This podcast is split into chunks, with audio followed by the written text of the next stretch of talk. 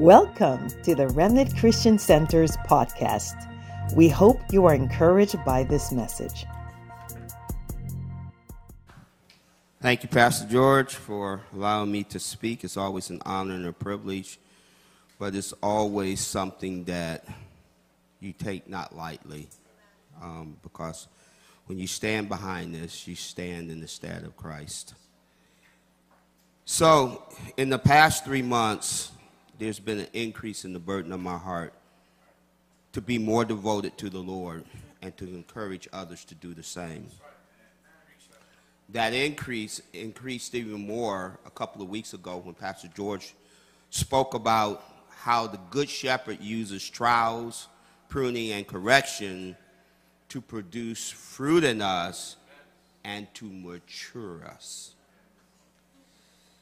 And then harvest followed up by that. Now I get to follow up after those two.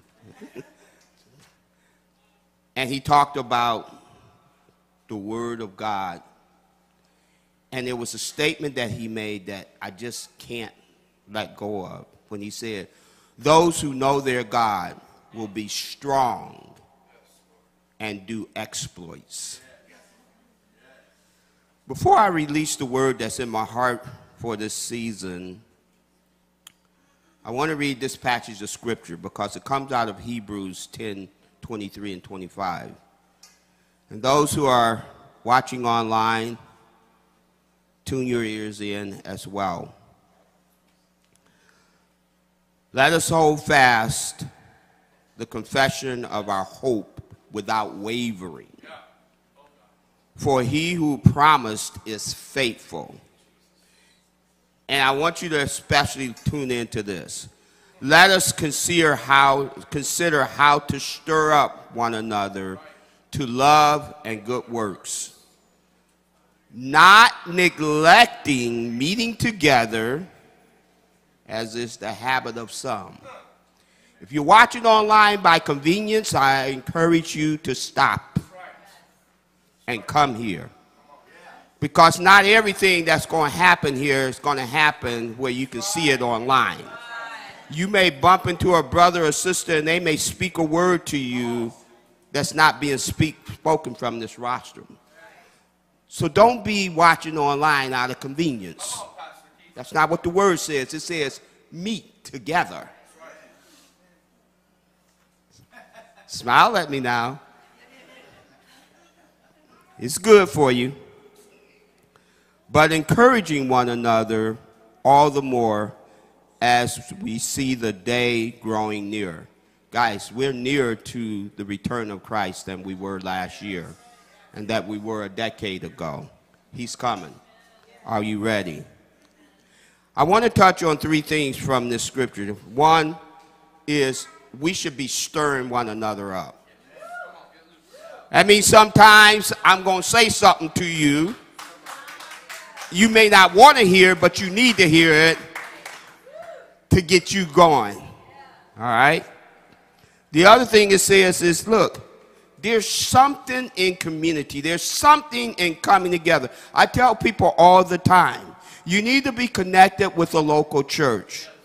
You need to be connected with the body of believers. You can get a lot of things online. You can get a lot of things from reading books. You can get a lot of things from watching videos. But you can't get person-to-person impact from any of those mediums. You got to come and meet together with people. And so I totally believe that there's a timely message in what I have to release today. Not only for you, but for me. How many of you want to be a disciple of Christ? You can raise your hand. I see some of y'all ain't raising y'all hand. Y'all not sure yet. All right? Now, before you raise your hand real high, listen to this word. Because you might decide something different. In Matthew twenty-eight nineteen, it says this.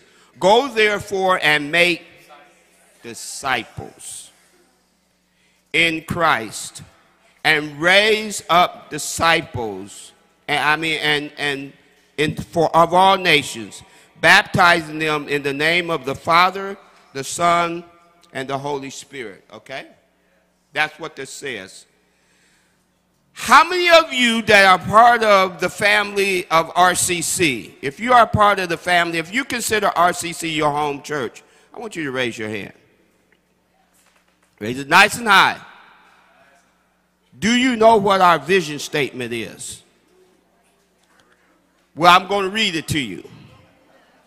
It says, to restore the identity in Christ and raise up disciples that are set apart to transform this city and beyond.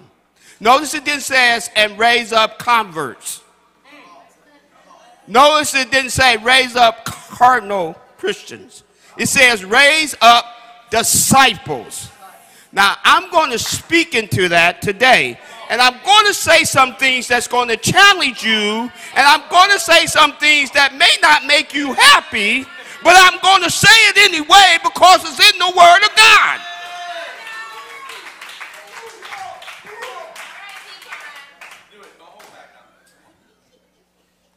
So I'm going to read you a text. I know, I get a little excited. In Matthew sixteen, this, this, this same text is mentioned in all three of the Synoptic Gospels. Matthew, Mark, Luke, all of them speak the same exact text. So you know God is trying to say something. Because these were three different writers, and they wrote the same exact text. And I'm going to read it out of the Amplified Bible. It says here, and I'm going to read from Matthew sixteen, twenty-four through twenty-six. And it says, and Jesus said to his disciples, if anyone wishes to follow me as my disciple, he must deny himself, set aside your selfish interest, and take up his cross, express a willingness to endure whatever may come, and follow me. Believe in me, conforming to my example in the living and, if need be, suffering or perhaps dying because of faith in me. This is what the Amplified is saying. So y'all can go read it. I'm not making it up.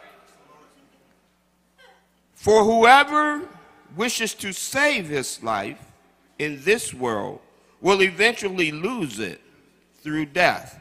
But whoever loses his life in this world for my sake will find it, that is, life with me for all eternity.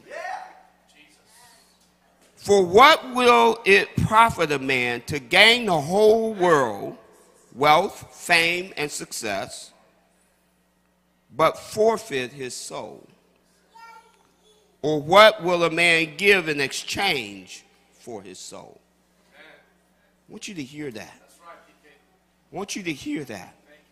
The word disciple in the New American Standard Bible is mentioned two hundred seventy-five times.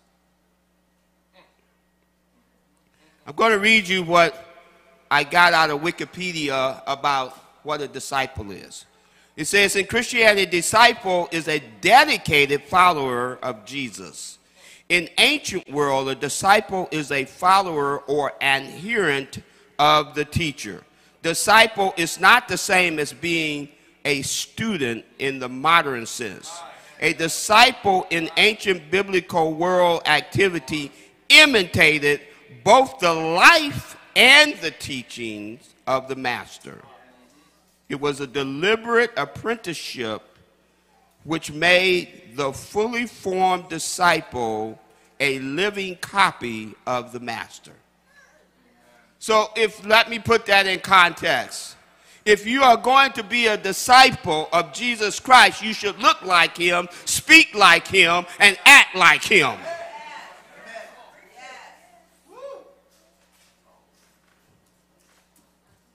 You ain't acting like yourself anymore. You surrender to him. I believe there's a cry in the heart of the Lord for his followers to move from converts to disciples. Yeah.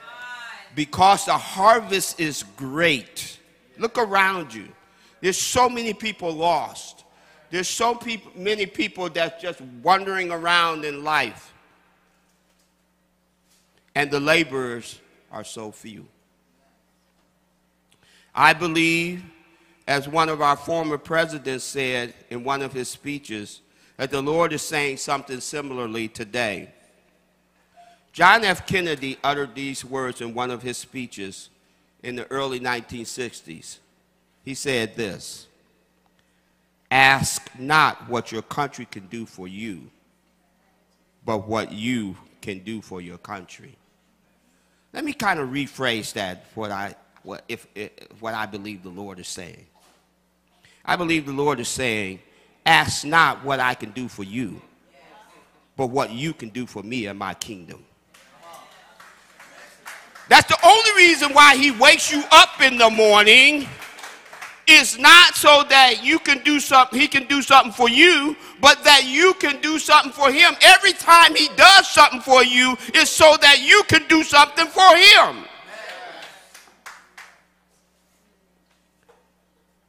So now I'm going to break that, that text down for you.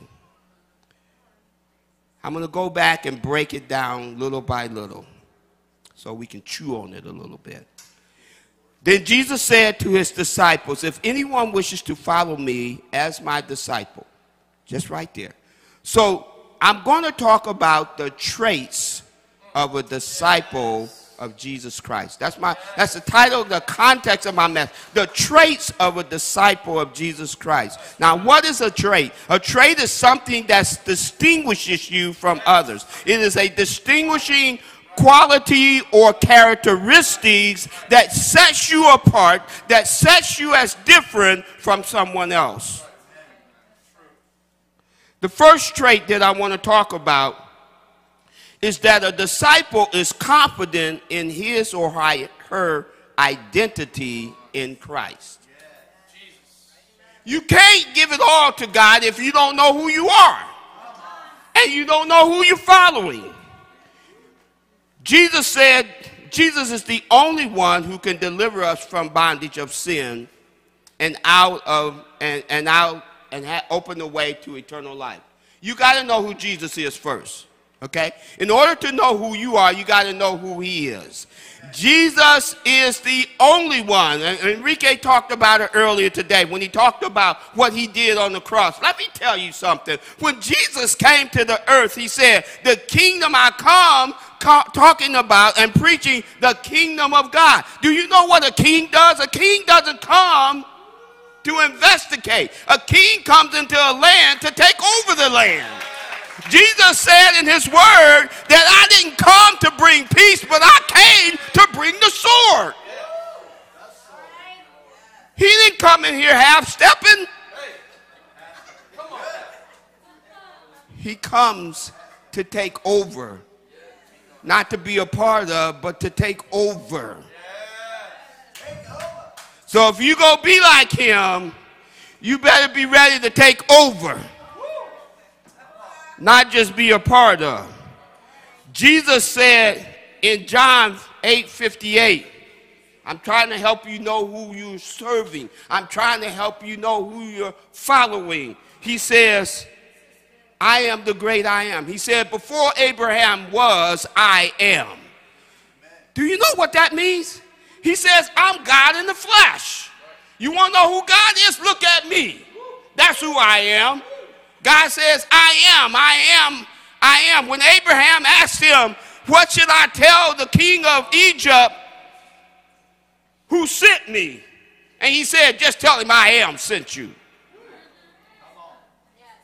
He didn't break it down. He didn't say, okay, these are my credentials and this. He said, just tell him I am sent you.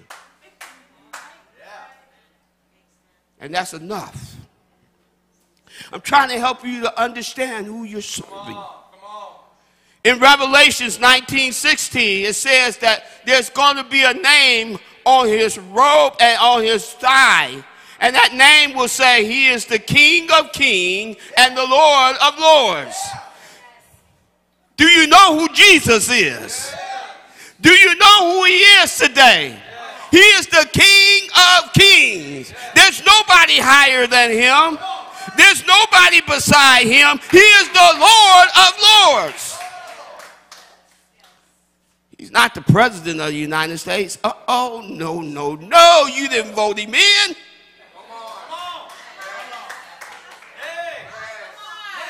He is the Alpha and the Omega, the beginning and the end. He is the uncreated God.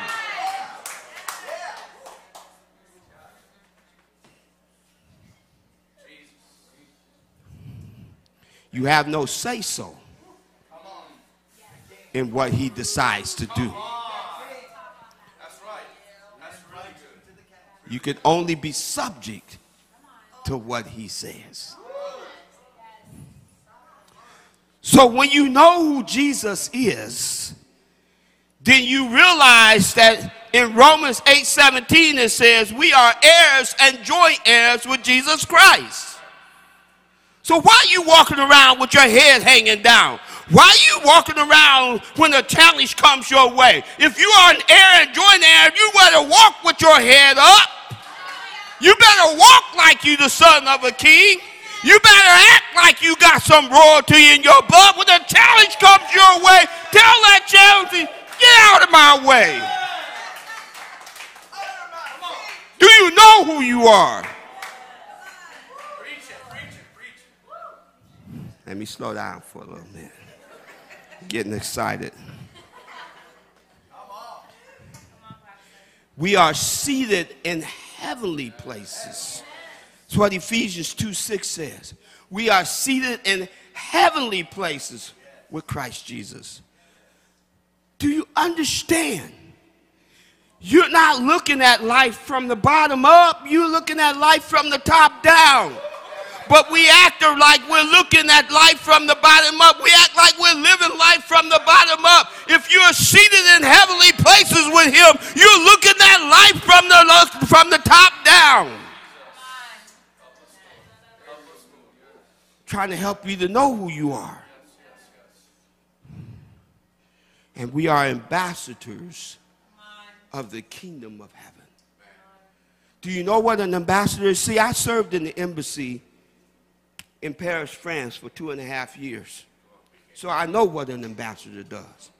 An ambassador goes into a foreign land and says, I represent the U S A in your land.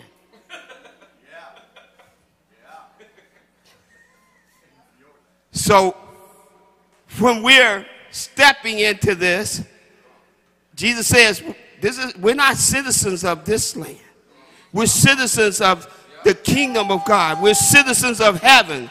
And so when you step out your door, you are an ambassador. And when you go into your workplace, you say, I represent the kingdom of God. See, this is the traits of a disciple. We got to understand who we are. You can't be wobbling about who you are. You better know who you are if you're going to be a disciple of Jesus Christ, because there is no room for wobbling. We have a job to do. We have a land to take. He has given us the authority to rule and reign over the land. He gave it to Adam. Adam gave it to Satan. And God, Jesus came back and said, Satan, I'll take that. And now he's given it to you and to me. So act like it. The second trait comes out of the part where he says, he must deny himself, set aside selfish interests. A disciple is committed, loyal, and faithful to Jesus Christ above anyone and anything else. I'm going to say that again. A disciple is faithful to the Lord Jesus Christ, committed, faithful, and loyal to them above anyone and anything else. So that means that you are willing to surrender your life to the lordship of Jesus Christ. John said this, I must decrease that you might increase. Get over yourself. You got to let go of yourself. I don't care how your mama raised you. I don't care how your daddy raised you. When you come into Christ, you let all of that go and learn how Christ wants to raise you. He wants to put his nature in you, his character in you. And some of you are still holding on. Well, my mama raised me like this. I don't care about your mama. I don't care about your daddy. Because you have a new daddy. Who's your daddy? It's Jesus. Who's your daddy? It's the Lord God Almighty. He's your daddy. You got a new daddy. Got to let some things go.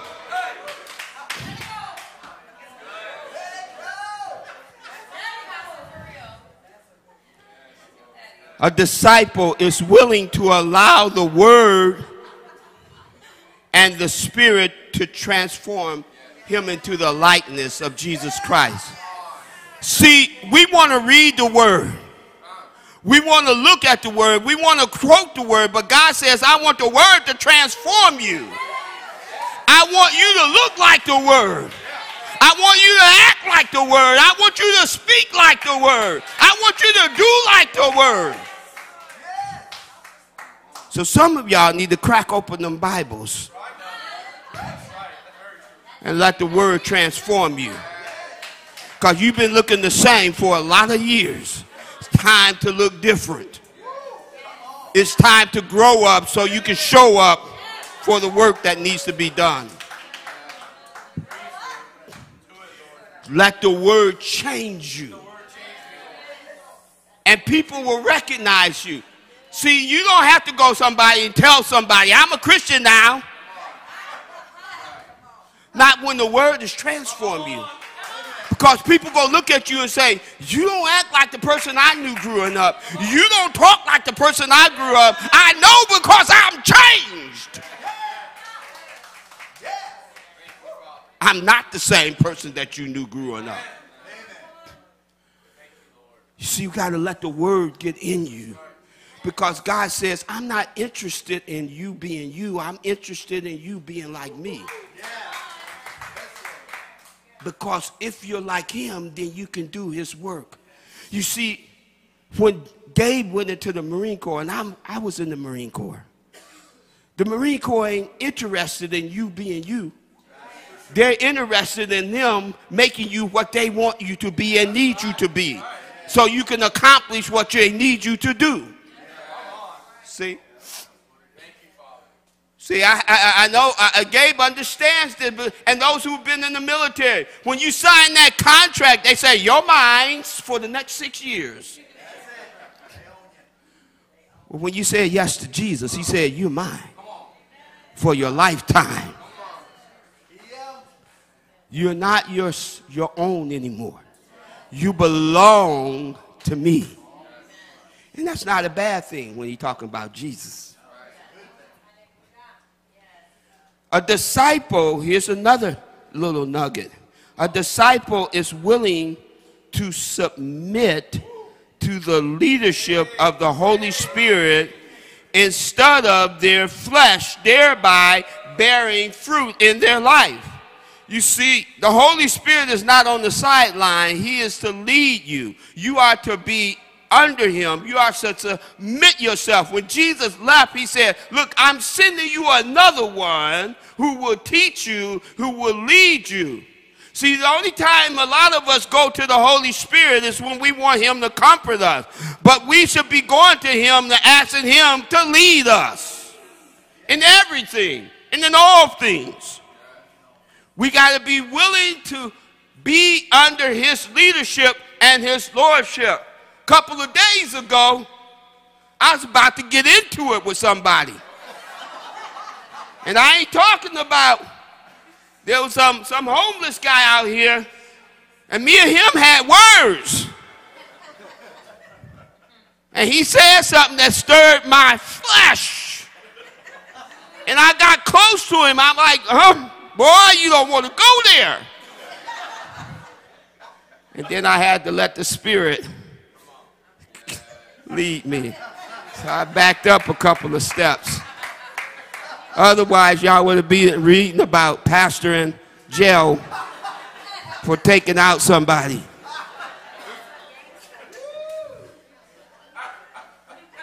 This is what I'm talking about. When you at work and your boss is getting on your nerves, instead of giving him a piece of your mind, give him the mind of Christ.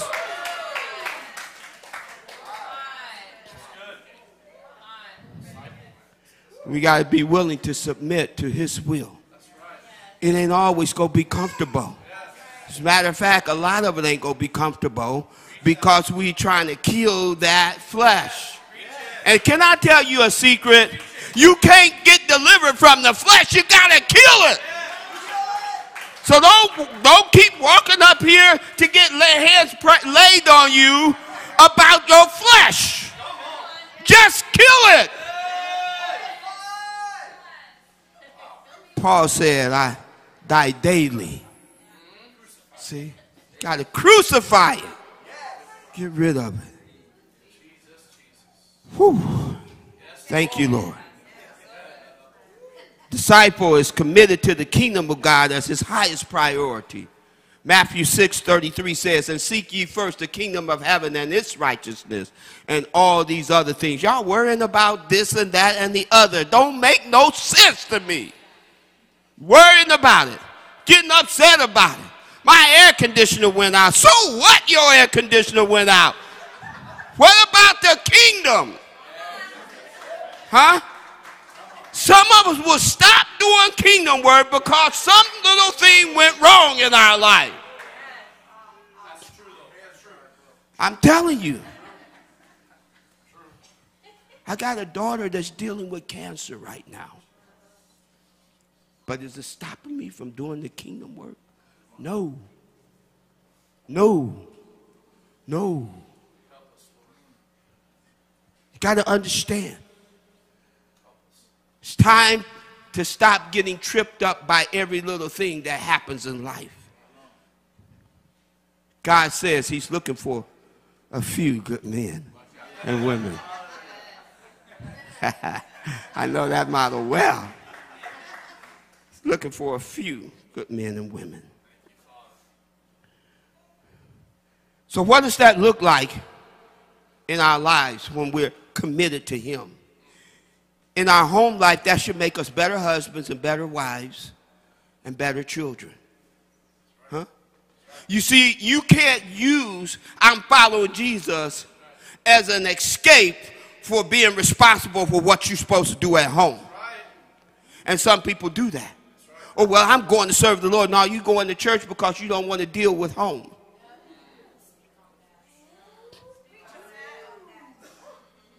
But see, when Christ is the head of your life, when you're under his lordship and leadership, you're going to let him work through you to deal with whatever needs to be dealt with at home. And it should make us better. And if you're single, it should make you a better single person. Instead of running around talking about where's my wife, where's my wife, where's my wife, where's your life in Christ? Hmm? Hmm? Because when you're doing what he wants you to do, if he wants you to have a mate, he'll bring the mate to you. Be about the Father's business. Paul said in First Corinthians, I would that you be by me and that's not be married at all. Now, so I know some of the odds that, that can't happen. Because when I read that, I said, oh, oh, that's not me, Paul. I said, you better bring me a wife or I'm going to mess up. That's not me staying single all my life. Mm, no. I'm not one of those. But when I found my wife, it wasn't that I was looking for her. I was going about establishing the career that I thought the Lord wanted me to. And he brought her. I'm going to give you a secret. Go and searching for her, but keep your eyes open for her. You see, Isaac was walking around, and when he saw it, he said, ooh, wait a minute now, that one caught my attention. But she was coming to him. He didn't go looking for her. She was being brought to him, but he recognized her. Huh? That's the secret, ladies. You got to recognize him in the Lord. Not by past tradition, not by cultural things. Hmm? Well, I'm Spanish. I got married Spanish.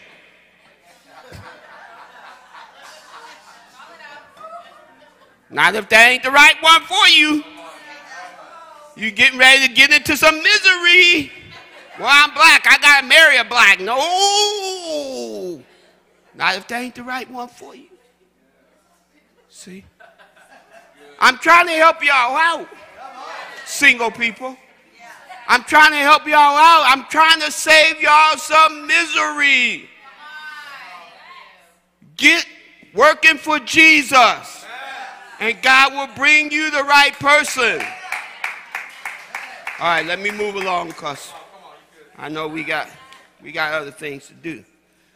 And so then he says, and take up your cross. A willingness to express, oh, I, I didn't finish that, did I? No, no, no. In the workplace, what does that look like in the workplace? In the workplace, people should know you by your works. I'm telling you, I miss the workplace.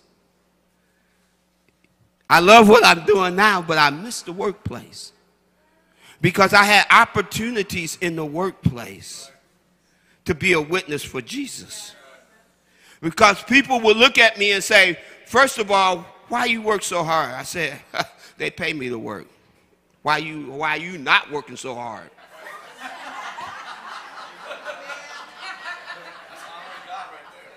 Number two, they say, nothing seems to ever bother you. I say, oh, it's bothering me. But y'all better be glad Jesus is in me. See? Because when the Lord is in you, you're not stirred by what's around you. You don't react, but you respond to things. There's a difference. A dog reacts, but a person of God, a disciple of Christ, responds as the Holy Spirit leads them. In the workplace, you should be a top producer. Whatever it is that you're doing. And by the way, the Lord should be helping you decide what your career should be. Huh? Yeah, it's not what you want to be, it's what he wants you to be because there is something in that. Understand, when you go to work, it's not just to earn a paycheck. God has an assignment for you. I don't care if you're laying bricks. I don't care if you're a grocery stocker at the supermarket. I don't care if you're the president of the United States. I don't care if you're a judge, if you're a cop. I don't care who you are. When you're picking a career, ask the Lord, where does he want you? And how does he want to use your talents and abilities and your gifting? Because in that is an assignment. The workplace is a place of ministry. It's a place of ministry. Oh, by the way, he also t- has something to say about your finances. Yeah, when you go to the store, take him with you. Yeah.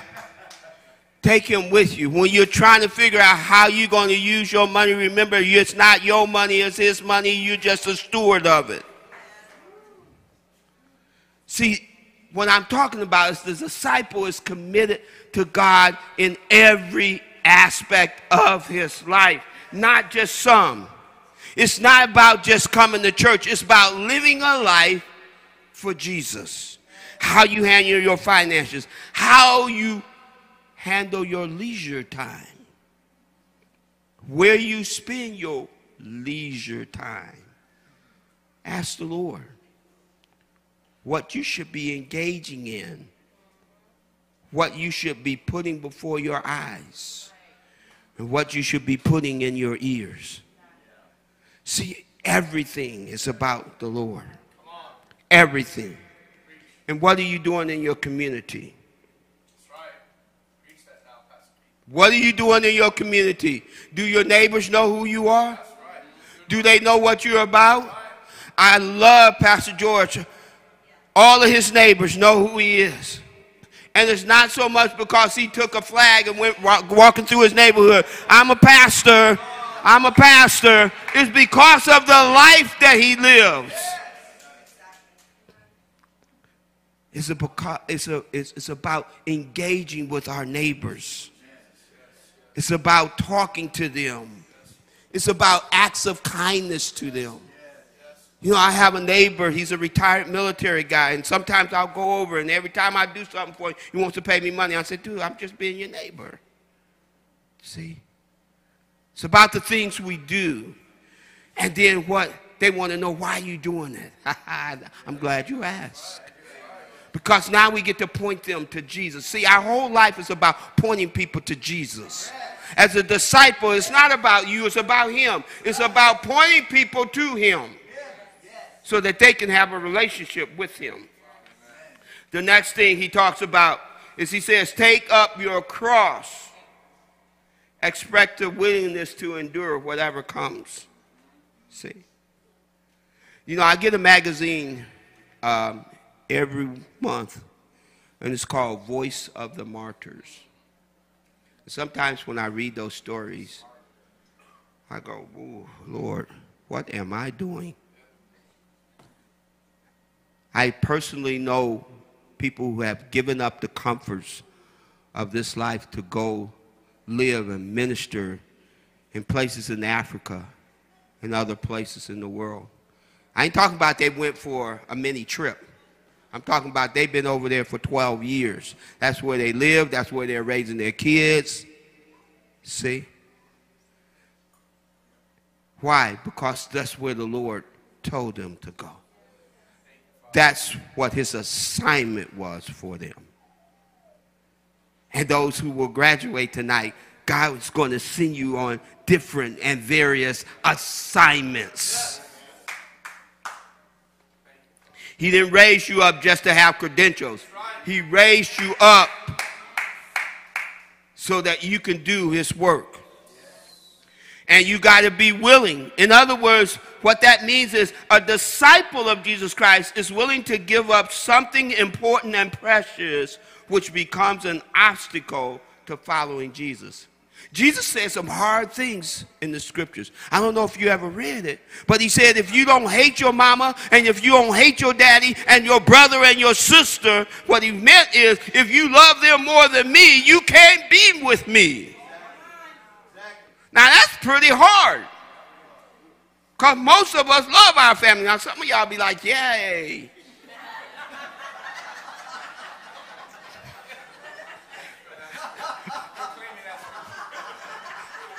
Thank you for that. That's my out.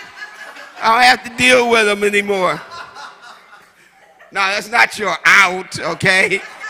Still got to deal with them. But what he's saying is, don't let them become an obstacle. Don't let somebody that you're dating become an obstacle. If they're not helping you to go forward towards Christ, that's right. Cut them off. That's right. That's right. Cut them off. I don't care how gorgeous they look, how handsome they are, how much money they make, what their status is, what they told you they are. If they're not pushing you towards him, then cut them off. Now, you can't do that when you're married.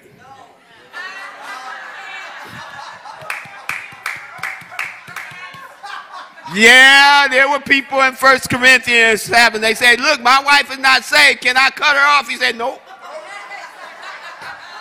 My husband's not saved. Can I cut? Nope. You're supposed to sanctify them. That means you got to die a little to yourself. Oh, some kind, and come some cases you gotta die a whole lot. In some cases you gotta lay down your life. And so what he's saying to you is every relationship, possessions. Some of y'all, y'all's car is an idol. Some of you, your house is an idol.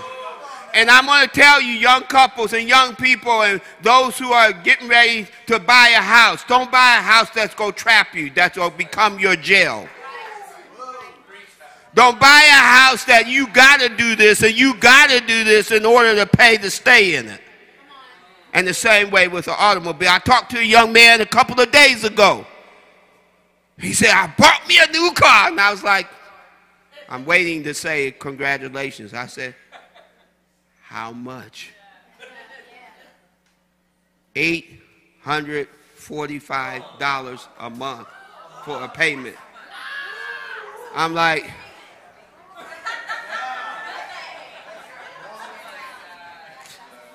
like, bro, you might want to consider selling it. Because now, guess what? He becomes a slave to it. See? Don't become a slave to anything. There are times in your life when you may have to work on a Sunday, but that should not be the custom of your life.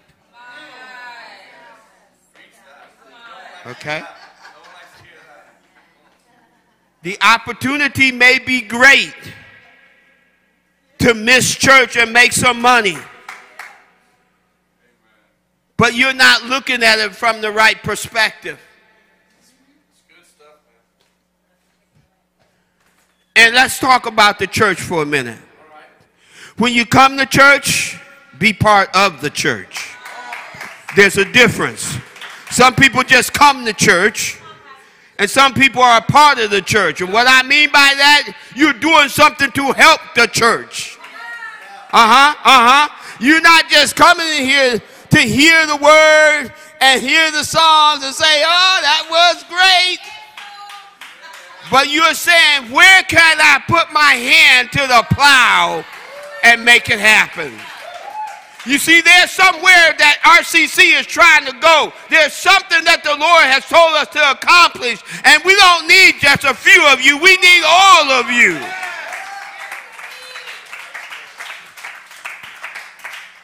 You see, when I moved from Ohio to Florida, I had already been a minister of the gospel for a number of years. But when I got to the church here in Florida, guess what I was doing? Up there, I was leading men. Down here, I was teaching children. Oh, my God. Four and five-year-olds. I almost went into comatose.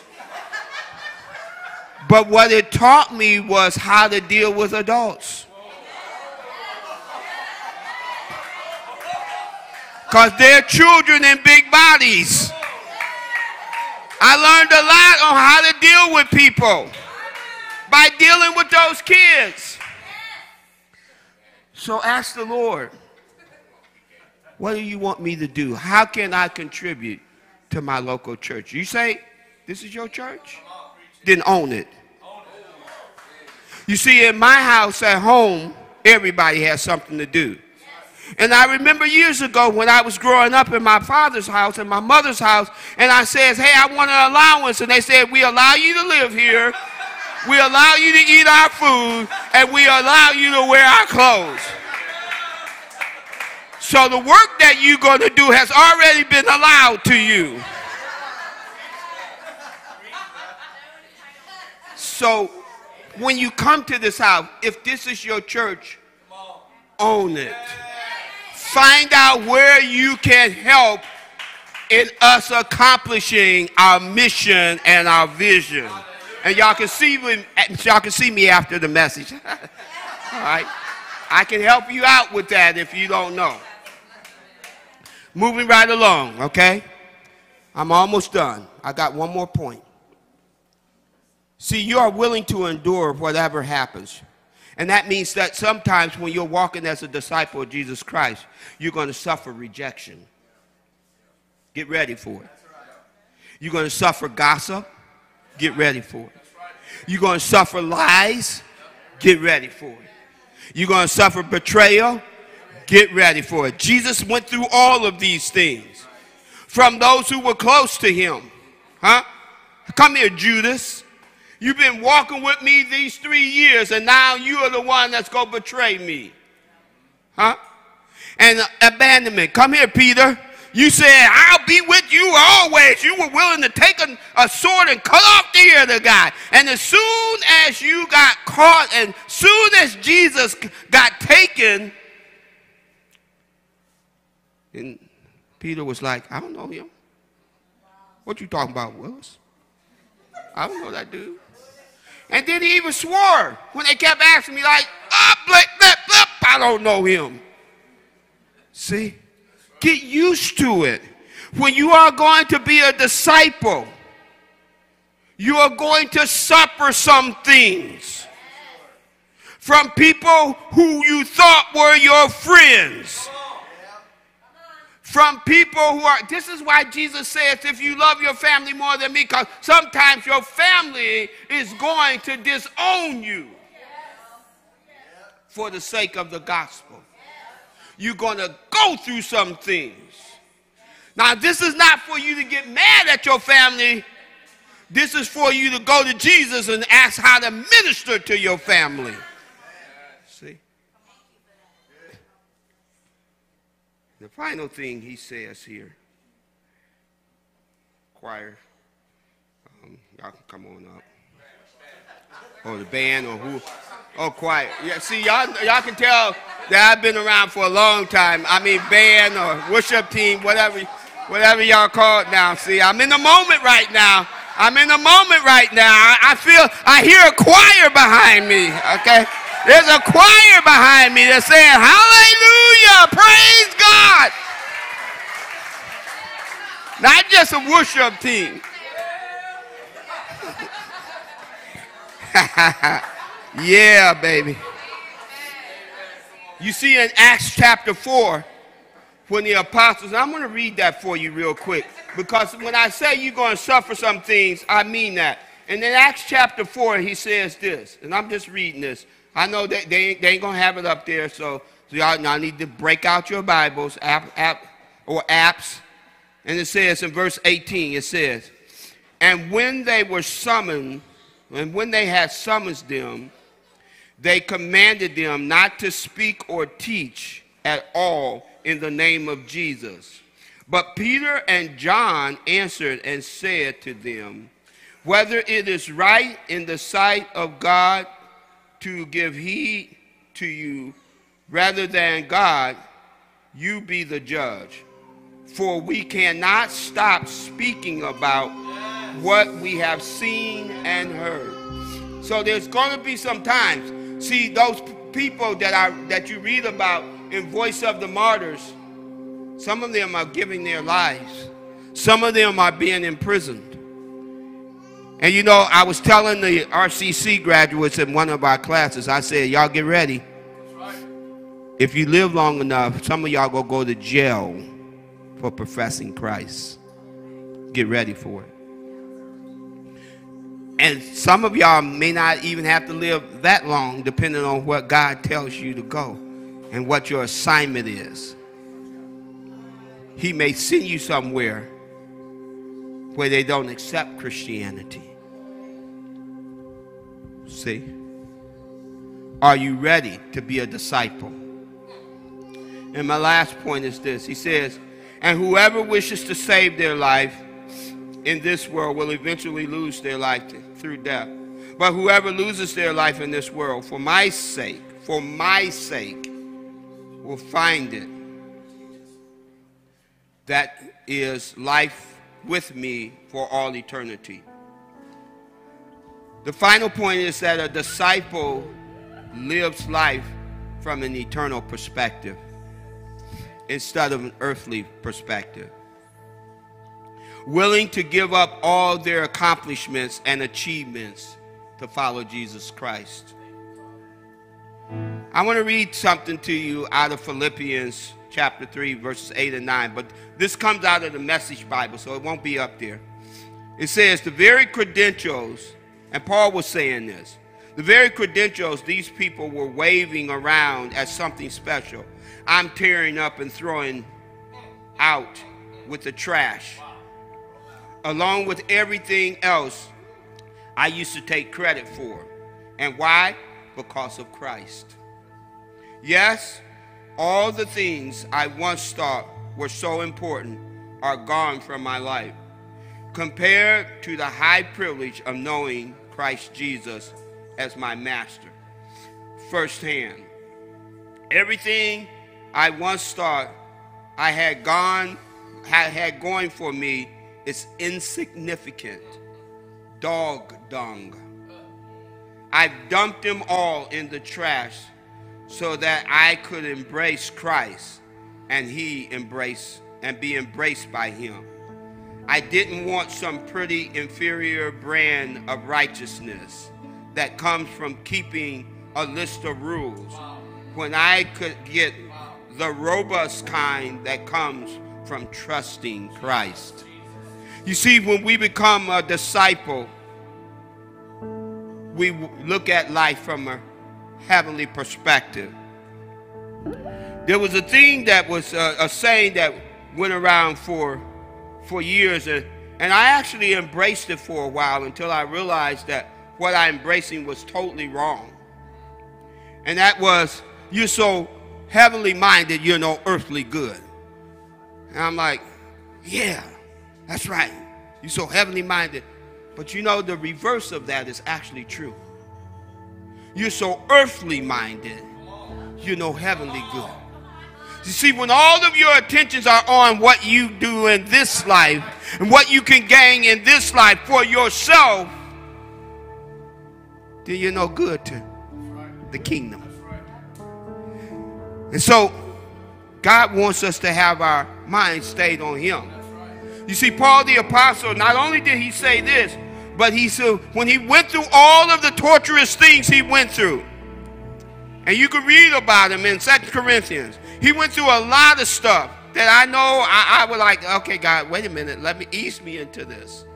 Okay? He went through a lot of things. Being whipped thirty-nine times, being left for dead, being stoned. A lot of things he went through. And he said, these are light afflictions.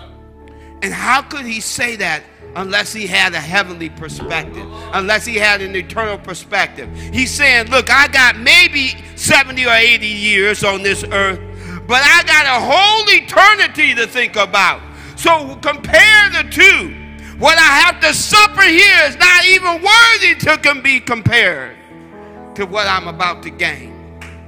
And so I want you to look at your life, and I want you to ask yourself, now, do you still want to be a disciple? I hope you do. But we all have to make some changes in our life. Not just once, but continually. It's a daily transforming. It's not something you get over. It's not. It's continual. And so what we have to say, what I want to say to you right now, is that don't put all your efforts into what you can accomplish here for yourself, but put all of your efforts into what you can accomplish here for Jesus. Become a disciple of Jesus Christ. In nineteen eighty-six, yeah, I know I'm dating myself a little bit. It was a hallmark moment in my life. You see, I had already been serving the church. I had already given my life to, to the Lord. I was already serving as a deacon and as a trustee and as an usher and doing these things. But I really wasn't diving in wholeheartedly. I had learned how to be obedient in the military and from my parents. So, but I wasn't wholeheartedly into it. And one night I had a dream, and Jesus came to me, and I saw the nail prints. And in that dream, he said to me, "Will you be my disciple?" My whole life changed.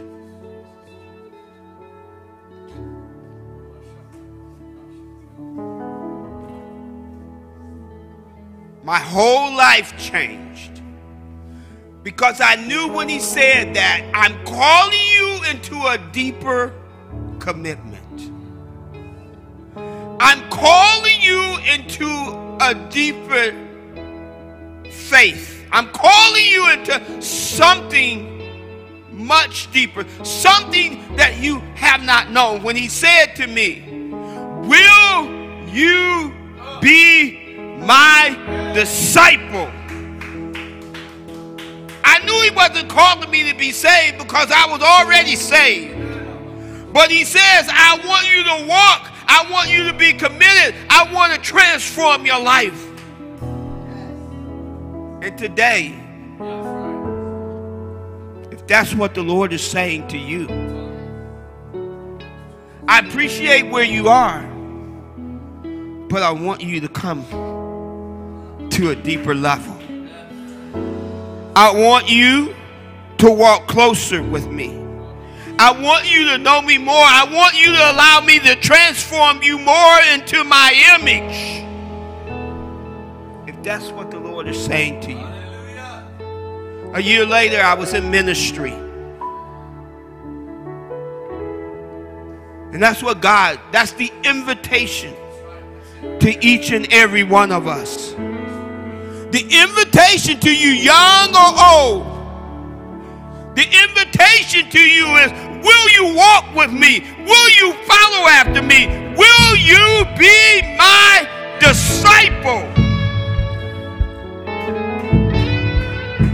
And if that's you today, and maybe you haven't made that decision, maybe you haven't thought about the cost, maybe it,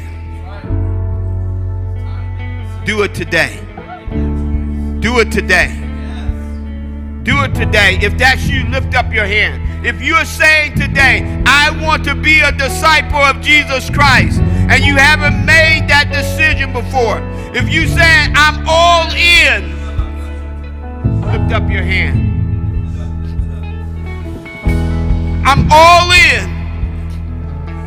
I don't want to be a part-timer. I don't want to sit on the fringe. I don't want to straddle the fence, but I'm all in, Lord. Will you allow me to follow you? I'm ready to give up my life that I can take on your life. That's you today. It's going to cost you. It's going to cost you. I'm, I'm not trying to sugarcoat it. It's going to cost you everything.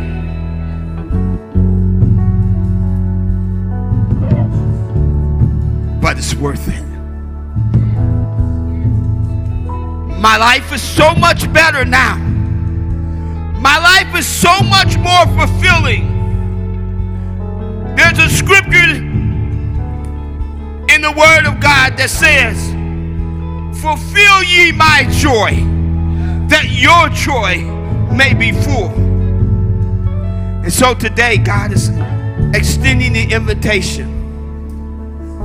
He's extending the invitation to each and every week, every one of you. Stand to your feet. He's extending the invitation. He's asking, he's looking, he's pleading for a few men and women, because the harvest is plenty, but the laborers are few. And God is saying today, I need more disciples. I need those who are wholly and completely committed to me.